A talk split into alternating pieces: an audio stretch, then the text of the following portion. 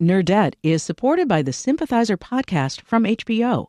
Join host Philip Nguyen in conversation with the cast, crew, and author Viet Thanh Nguyen as they discuss the making of this historic HBO original limited series.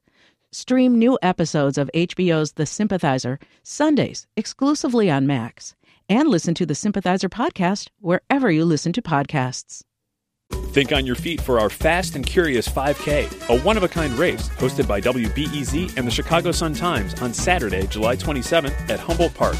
More info and early bird registration at wbez.org/events.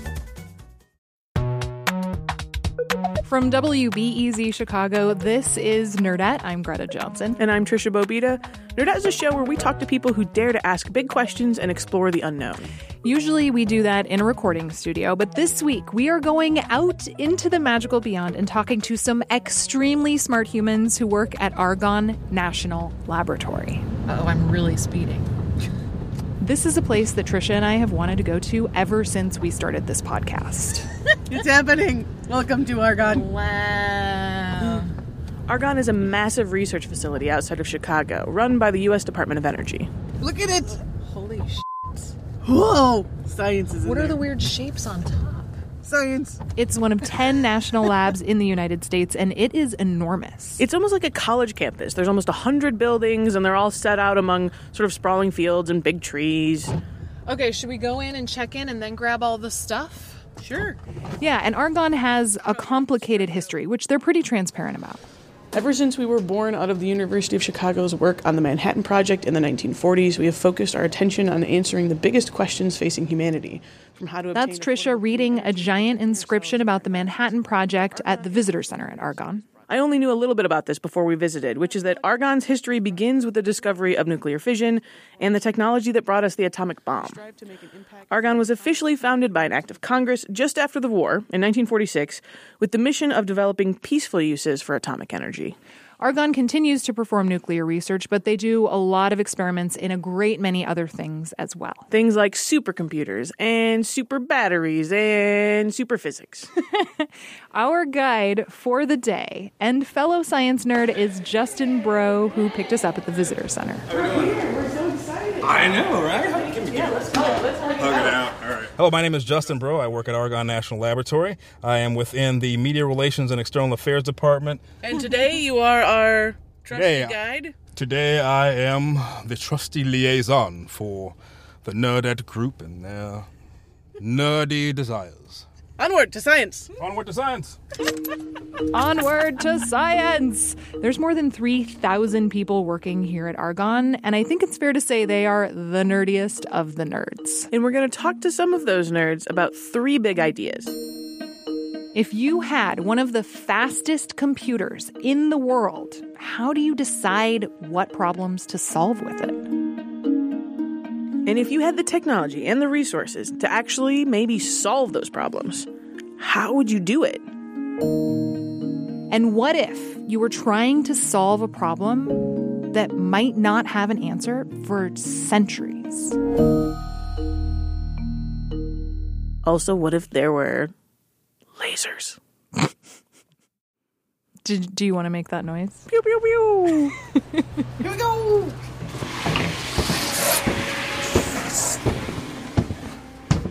The first person we're meeting with is Katherine Riley. Good morning. Hi. Hi. Come on. Good to see you. Good to see you. Right. So I am the director of science for the Argonne Leadership Computing Facility, and I run a group of people whose sole purpose is to sort of make it as effective as possible to solve cool problems. Director of Science. I want that title You are now officially the director of science at WBEZ. at WBEZ. Thank you very You're much. welcome. So, Katherine works on one of the fastest supercomputers in the world. It is named Mira, and it can perform 10 quadrillion operations per second. So, Tricia, guess how long it would take your like work computer to do what Mira can do in one day? You mean my really amazing? Yeah, yeah. I had a feeling you were is- going to sing the praises of your work computer here. I mean, the good thing about my work laptop is that it doubles as a weapon because of how heavy it is. Oh yeah, there you go. But yeah, I mean, I don't think it's anywhere near as fast as Mira. Like, So yeah, what Mira can do in one day, the average personal computer can do in 20 years. Whoa. Isn't that amazing? Yeah. That's a magnitude that I wasn't really expecting. Like I thought it was a better computer, but that's a way better computer. For sure. And Mira is also like literally huge. Mira is actually like more than 1,600 square feet. So my apartment would fit inside this computer several times. Maybe you should move into the computer. Can I live in the computer? I think you can live in the computer. Mira has already made some really important discoveries, like we now know the molecular cause of Parkinson's disease, which could make it easier to treat. Mira has also helped figure out how to turn windows into solar panels, which is just like so crazy fascinating. And you can ask Mira to solve all kinds of different questions from biology to the origins of the universe to how to design a smart car. So it's a broad range. It sort of covers every every area you could think about pretty much. I think we have little bits here and there. That's funny. I feel like one reason why I became so interested in journalism because it, it was because I felt like it encompassed all the different subjects at once. I feel like you're doing a similar thing. Have you become an expert in something that you would never have expected simply due to like Yeah. entering data into this thing and trying stuff out with it? Yes, most of the people with, that that are on the team, they're scientists, right? They come from like biology or chemistry or engineering or something, right? Astrophysics. And and you actually become an expert in how you use these machines, right? That's a whole extra field. Back before computers, if you wanted to answer a big question, you had to collect data and run simulations, probably like literally with a pen and paper. But today, supercomputers like Mira allow scientists to run thousands of operations and experiments and simulations in a super short amount of time, literally accelerating the pace of discovery. Right. So instead of my computer working all day long Or for, 20, years, yep, exactly. Mira's like, I got oh, that. yeah, I got you.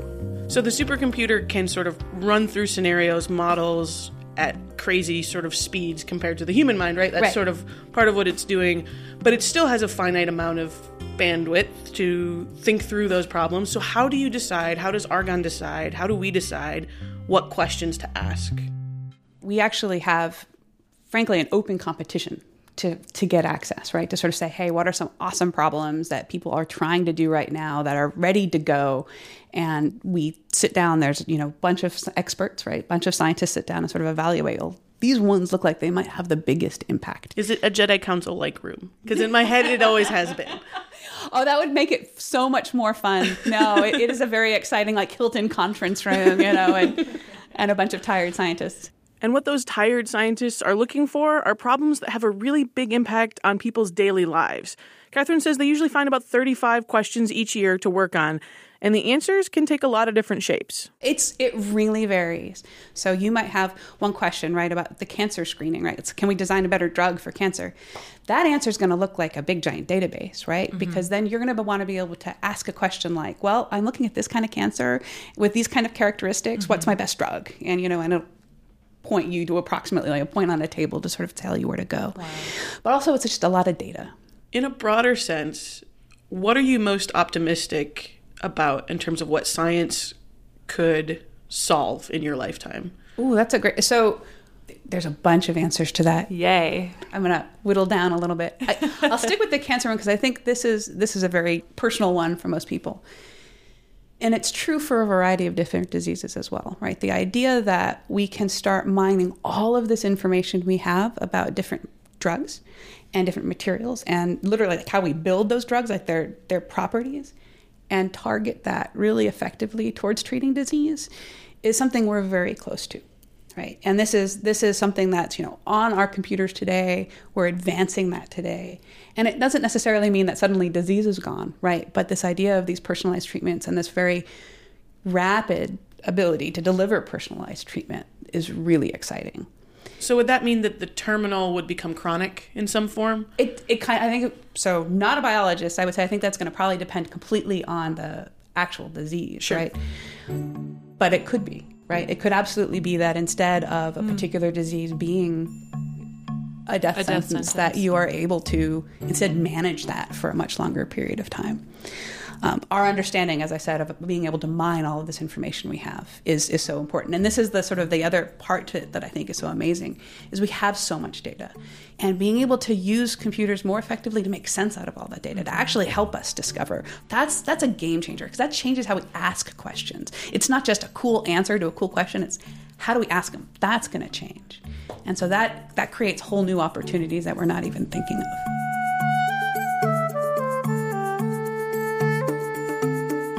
This was fantastic. Thank you so much. You're welcome. Oh my gosh. How are we doing, timekeeper? Good. We're actually early, so. Perfect. Whole new opportunities we're not even thinking of yet. God, what do you even think that means? I would like the supercomputer to figure out how to make it so we don't need to sleep anymore. Oh God, It's a waste that of time. Again? That stresses me out so it's a waste much. of time. No, Mira, no, Get on it. Mira. Let me sleep in, please. Alexa, wake up. There are Talk to already Mira. too many machines. Can my Alexa talk to Mira? Do they have a direct connection? No, they're all horrible. I'm going to bed. So, Justin, how long have you worked for Argonne? I'm going to my fourth year. Then why did you want to work here? I just dig science, man. I just dig science. More science in just a minute.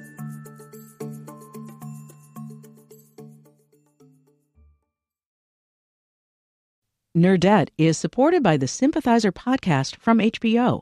Join host Philip Nguyen in conversation with the cast, crew, and author Viet Thanh Nguyen as they discuss the making of this historic HBO original limited series.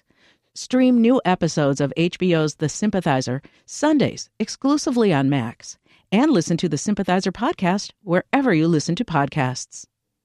Think on your feet for our Fast and Curious 5K, a one of a kind race hosted by WBEZ and the Chicago Sun Times on Saturday, July 27th at Humboldt Park. More info and early bird registration at wbez.org/events.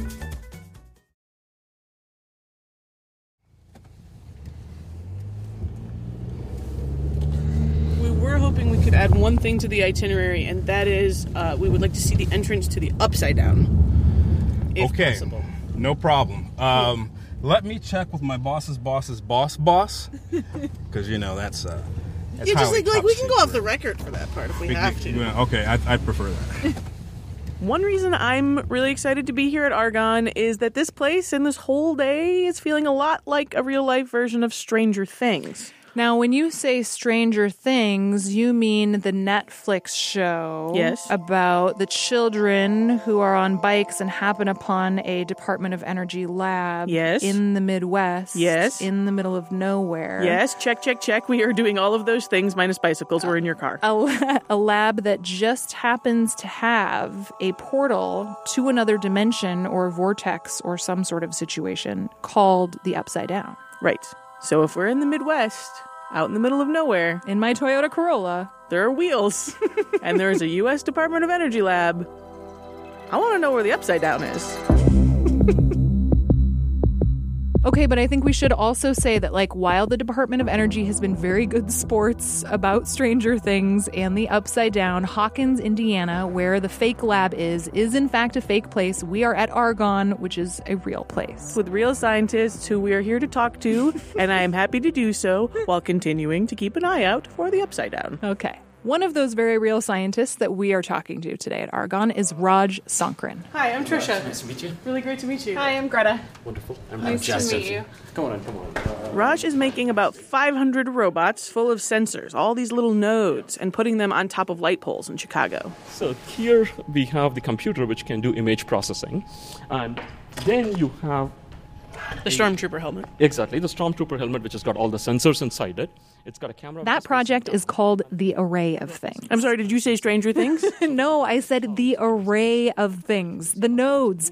They all come together and act like a fitness tracker for the city. How is the city doing? Is it too hot? How clean is the air? How does traffic move? These are questions that can all be answered with the data collected by the well intentioned Stormtrooper looking robots, and the answers can help us design more efficient cities. Um, I come from a developing country, India, right? Uh, in fact, I'm going back to India tomorrow morning, uh, and lots of countries are going to have lots of big cities being built in the next decade, right? India and China, for one, are expected to build a lot of big cities, right? Cities the size of New York, tens of them in the next two or three decades to be able to sustain the amount of population which is becoming urban, right? And we have made a lot of mistakes in basically building the cities that we have built un- until now, right? We have built them, we made a few mistakes, we kind of sort of understand the implications of them in human health, and then we try to tweak them around and we say, okay, this seems to work, this doesn't seem to work. But in some sense of the word, we need a clear understanding of what works and what doesn't work. I, I think one thing that this is going to transform for sure is to be able to build more people friendly cities in the future. Because, I mean, if you think about it, right now, cities aren't always people friendly, right? I mean, think about traffic jams and long commutes or factories and people who can't afford to move away from them. These are all the kinds of problems that the array of things is trying to solve for cities of the future. And the way they're doing that is by placing sensors all across urban environments to see what gets used, when, how. What Array of Things tries to do is use this core technology called Waggle that we developed at Argonne to help us understand cities, but without being in a surveillance state, right? Without basically trying to get into people's way. The reason Raj mentions a surveillance state is because this is a really important and kind of potentially contentious thing about the array of things. Right, because one of the sensors in that stormtrooper looking robot is a camera. A camera that's taking pictures both of how much rainwater is collecting on the city street, but also you as you walk by, which makes some people rightfully kind of nervous. So, yeah, there are some pretty serious privacy concerns, but that's not stopping other cities from wanting to use this tech. Most likely by end of 2018, we should have about 10 cities where we would do a pilot of about 4 to 10 nodes. There are nodes out in uh, Portland, in Denver. We have a bunch of nodes ready for Detroit. There may be some in the California Palo Alto area some even in foreign places like you know England, India, and other places, China. It all depends on how many we can get through in the city and collect data and make sense of it. I, I can't shut up for five minutes, actually. It doesn't work like that. Thank you very, very much for coming. And now I have two podcasts that I listen to. Wait, wait, don't tell me. Okay, so we've talked to someone who's harnessing the power of a supercomputer to solve some of the world's most pressing problems. And we've talked to someone who's building some really innovative robots to understand how we live. Next, we're going to talk to someone about how a soft, silvery metal changed technology. Lithium ion batteries. They're rechargeable, and you find them in pretty much everything these days your cell phone, your laptop, your Bluetooth thingamabobs. Even electric cars like Teslas use lithium ion batteries. I think we all seen the changes um, that lithium ion battery brought to us, right? That this is Argonne staff scientist Lei Chen. I mean, lithium ion battery basically made those devices portable that fundamentally changes the way that we access uh, our information, right? If we're arguing about something, it used to be you had to go back and really try to prove your point. and now, in that movie? yeah, now just take out your phone and do the search, and bam, you're wrong, right? I mean, that's the way, uh, and also fundamentally changes the way that we communicate with each other, which for the good and bad, right? What Lei is working on at Argonne is finding the best elements to make the next kind of battery. At a certain point, we have to hit, hit this theoretical wall that you know lithium ion doesn't necessarily get us to where we want to go in the future. So that's why we started uh, looking at next generation batteries.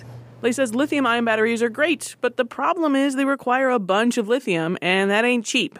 So there are a bunch of other elements out there, if not lithium, then what? Lei says she's actually working with our old pal Mira, Katherine's supercomputer, to figure out which elements could make the next awesome battery. One promising element is magnesium, which is cheap and earth abundant. It carries twice as much charge as a lithium battery, potentially, and give you very high energy density, and you can make it cheaply.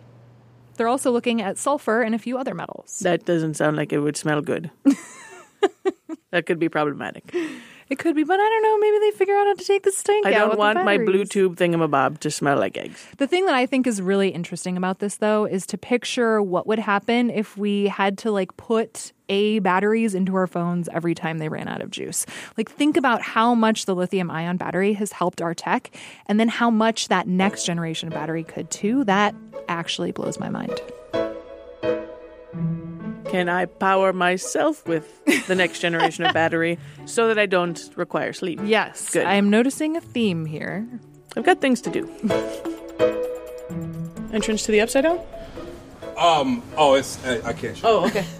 It wouldn't be on that map anyway because public comes in here and you don't want to. Because it's upside down, Tricia. Keep asking Yeah. in case. So Lei's trying to solve a very tangible problem that could mean a better phone in your pocket or car in your driveway. But the guy we're talking to next is working on a problem that is so theoretical it could either alter our understanding of existence or be a total waste of time. Specifically, the problem that I worry about uh, has to do with us existing at all. More Nerdette in a minute. If you were gonna put an entrance to the upside down somewhere, this is a much safer place to put it. Because I don't think little kids are gonna like happen upon this via bicycle. We are out in the middle of nowhere.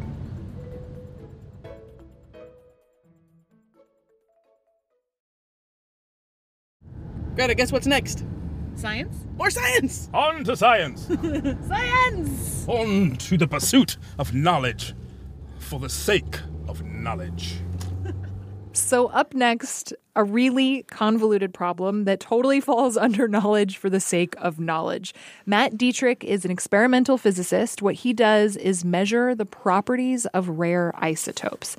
And his ultimate goal is to better our understanding, humanity's understanding, of fundamental physics. You you work on stuff like this and it's really a hail mary because you never you never know if you're going to find something and if you do find something well will it ever have any kind of practical application you uh, you just kind of satisfy yourself with being excited about the questions uh, and about the search i think Why do we exist? Why does matter exist at all? If these sound like more existential questions than scientific ones, well, they kind of are. Basically, Matt says there's a problem with something called the standard model. in some sense the standard model is really just in, it's just the accumulation of all the things that we've learned about about particle physics Like a particle physics owner's manual. Sure. all the physics that we ever test works out pretty much exactly the way we think it ought to work out, uh, which is frustrating because we know that something is broken. One of the main concepts, one of the fundamental theories that Matt bases his work on is something called time reversal symmetry. And it gets like insanely confusing really fast. But the simple version is for everything that happens, there's an equal thing that could also happen. That sounds familiar. Yeah, it's kind of like Newton's third law, right? For every action, there's an equal and opposite reaction. Or in kind of the context of fundamental physics, if it, if a nucleus can absorb an electron, it should also be able to emit an electron with the same Yeah. energy and, Yeah. and so forth. Yeah. uh, basically everything that we found obeys this rule, which causes a problem because it implies, kind of under the hood, that in the early universe, the same amount of matter and antimatter should have been produced. But that's a problem because there's no antimatter around. There's only regular matter around.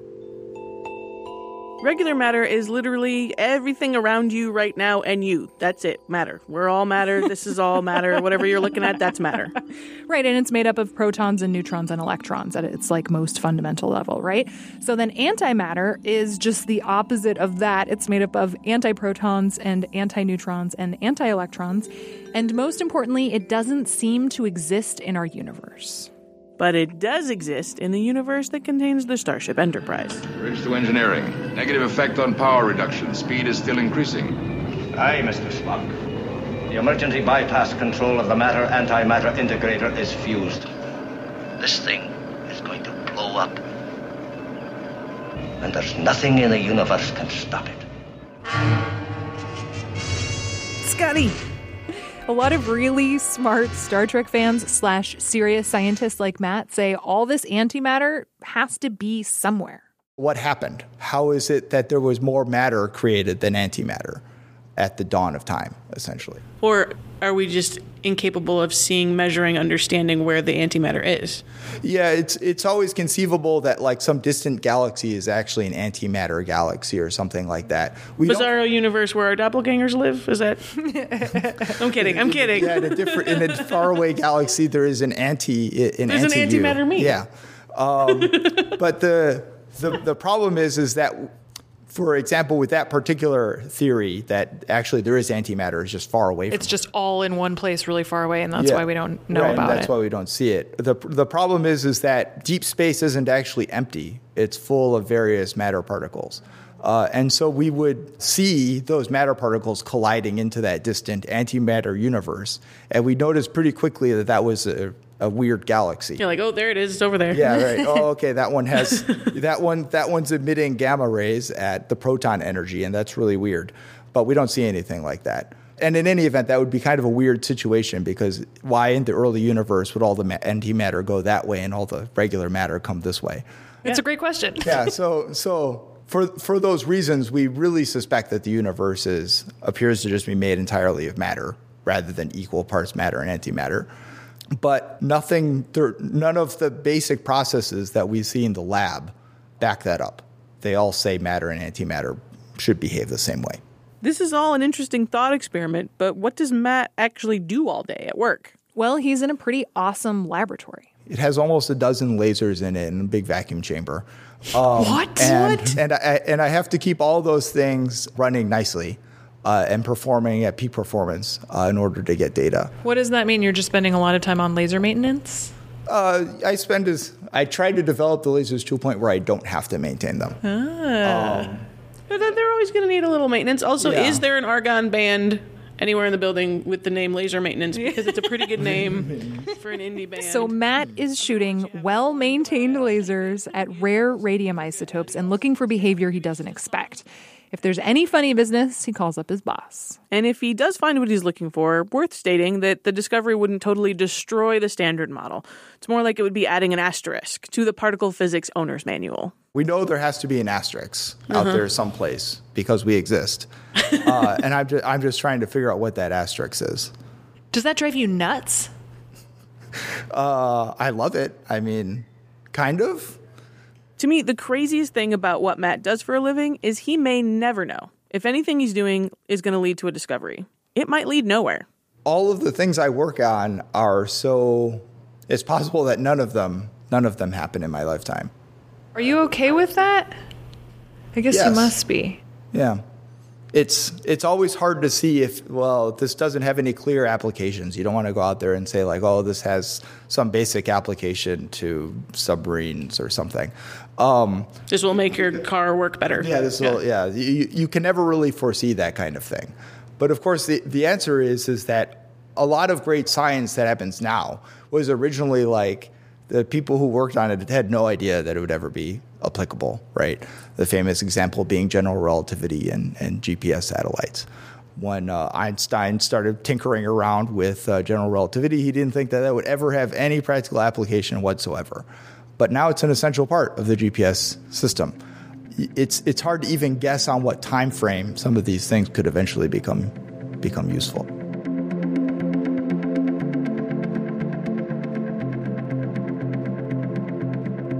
Matt could spend his entire life trying to solve this problem and never find an answer. But that's just what science for the sake of knowledge is all about. To me, science, physics in general, is the thing that we have inherited, and eventually we will pass on. It's it's kind of an integral part of our job. Somebody gave us this this precious thing, this beautiful thing, and eventually we will give it to people to follow us.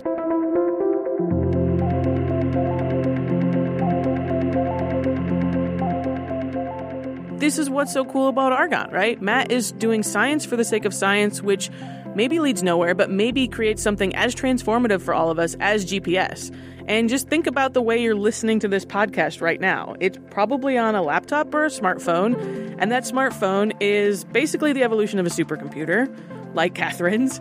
It has a lithium ion battery in it, which was invented by scientists just like Lei. And it's got GPS in it, which started with a question as broad and discovery driven as the things Matt's working on right now. So, what comes next? We're not sure, but the people at Argonne, they're going to be among the very first to know.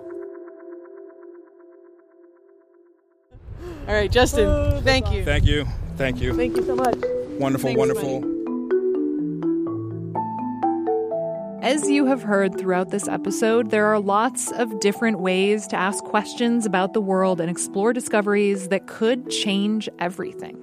And if you listening right now are inspired and excited to do some discovering of your own, well, Katherine Riley has some advice for you. If you're interested in science, like if you're interested in a specific area of science, right, you study that, right? You study the area that excites you.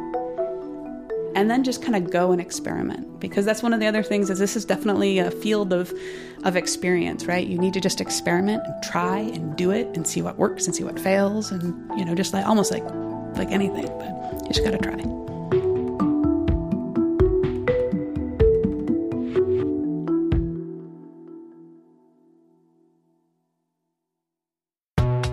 This show is produced by us, Tricia Bobeda and Greta Johnson, along with Justin Breaux. Our executive producer is Brendan Banaszak, and our interns are Stefania Gomez and Sophie Lalonde.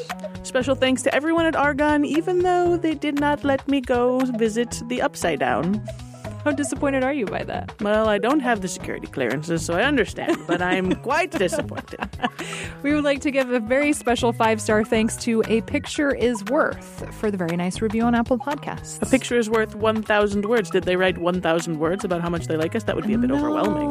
I- Also, the character count probably doesn't allow for such things. A Picture is Worth five stars on Apple Podcasts.